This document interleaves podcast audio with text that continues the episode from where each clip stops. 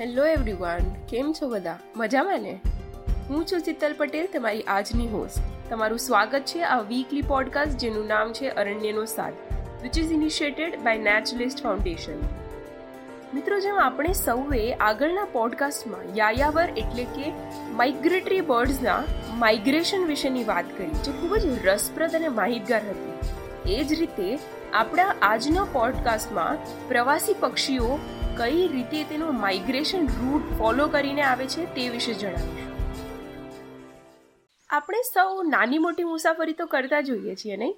મુસાફરી પાછળનો આપણો ભાવાર્થ કોઈ ગંતવ્ય સ્થાને, એટલે કે કોઈ ડેસ્ટિનેશન પર પહોંચવાનો હોય છે. તો એ ગંતવ્ય સ્થાને પહોંચવા માટે આપણો રસ્તો અને ધ્યેય નક્કી જ હોય છે. એ જ રીતે આપણે મુસાફરી કરીએ. જો ઉદાહરણ આપું, તો અમદાવાદથી તમને જો વડોદરા જવું હોય તો બેથી ત્રણ રસ્તાના તમારી પાસે વિકલ્પ છે. પહેલો છે, ખેડા હાઈવે લઈ લો. બીજો છે, એક્સપ્રેસ હાઈવે લઈ લો. અને ત્રીજો છે કે તમે અંદર અંદરના નાના ગામડાઓમાંથી ફરી ફરીને આવો. હવે મારે મારી જરૂરિયાત અને ક્ષમતા પ્રમાણે નક્કી કરવાનું રહેશે કે મારે કયો રસ્તો ચૂઝ કરવો છે. મારે જો ઝડપથી પહોંચવું હોય તો હું એક્સપ્રેસ હાઈવે પસંદ કરીશ. હું જો એક્સપ્રેસ હાઈવેથી દૂર હઈશ અને જો મારી પાસે સમય પણ હશે તો હું ખેડા હાઈવે પસંદ કરીશ.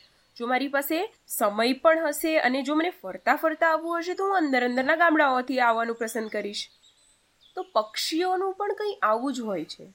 આગળના પોડકાસ્ટમાં આપણે જાણ્યું કે પક્ષીઓ વિદેશથી ઉડીને ભારતમાં શિયાળાનો સમય વિતાવવા માટે આવે છે.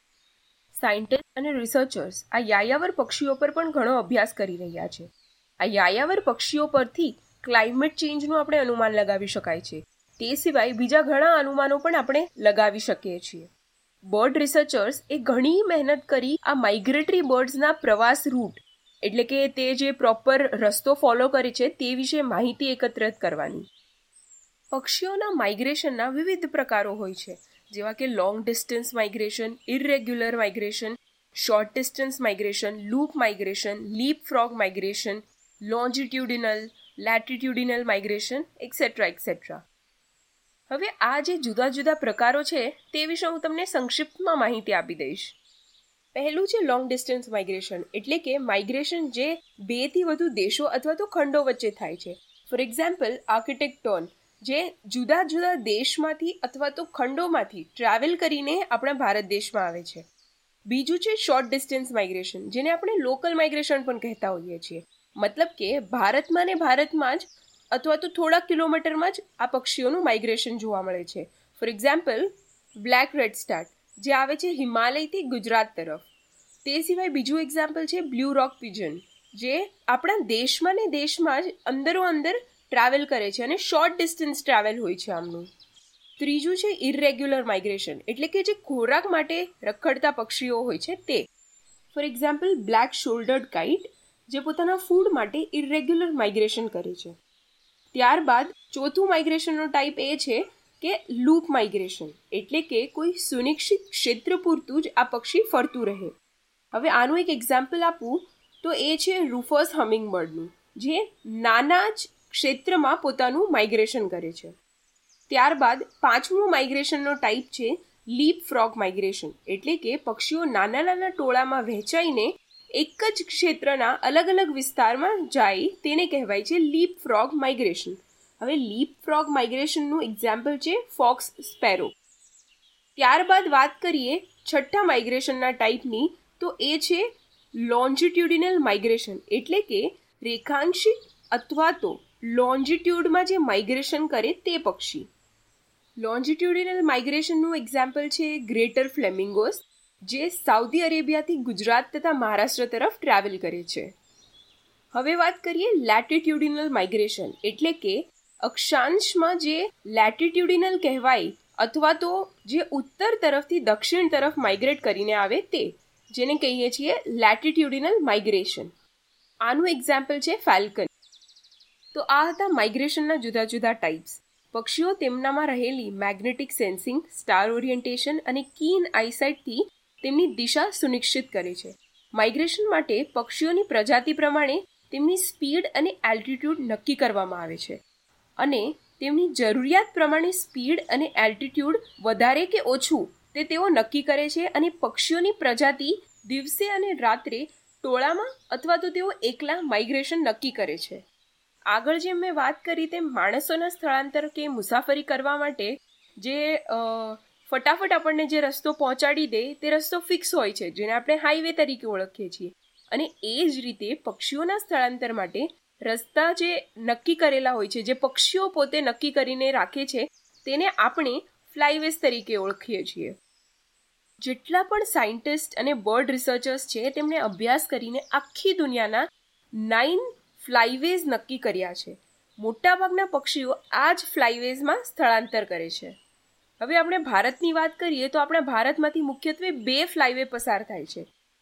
જેમાંનો એક છે સેન્ટ્રલ એશિયન ફ્લાયવે અને તેને આપણે શોર્ટમાં કહીએ છીએ સીએએફ અને આ સીએએફ નામનો જે ફ્લાયવે છે તે લગભગ ઓગણત્રીસ જેટલા દેશોમાંથી પસાર થાય છે.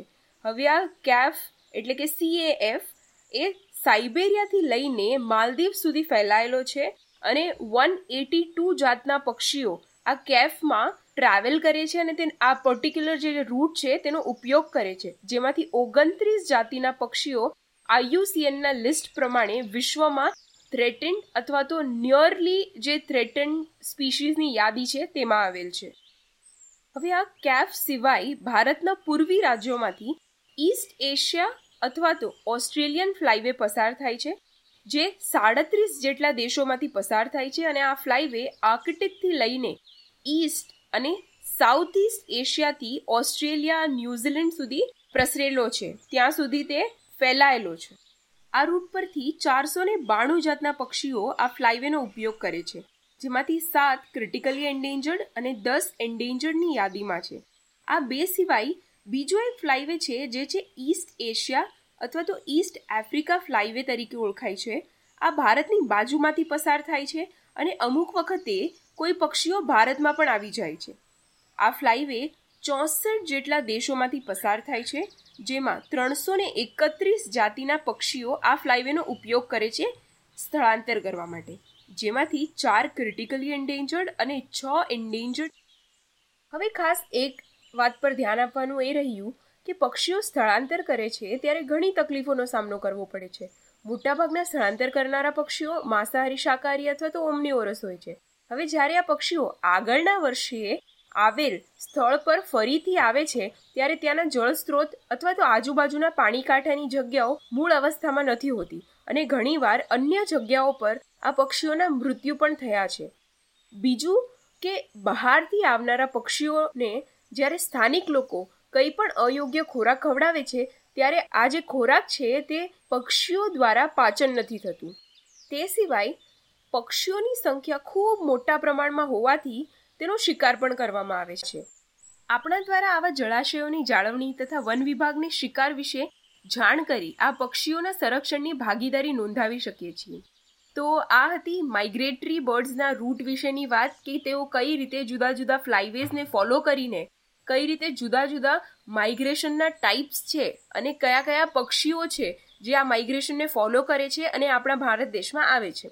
તે સિવાય ગુજરાતના એક જાણીતા લેખક શ્રી આઈ કે વીજળીવાળાએ સાઇબેરિયન ક્રેનના માઇગ્રેશન પર એક નાની એવી પુસ્તક લખી છે, જેનું નામ છે અજોડ.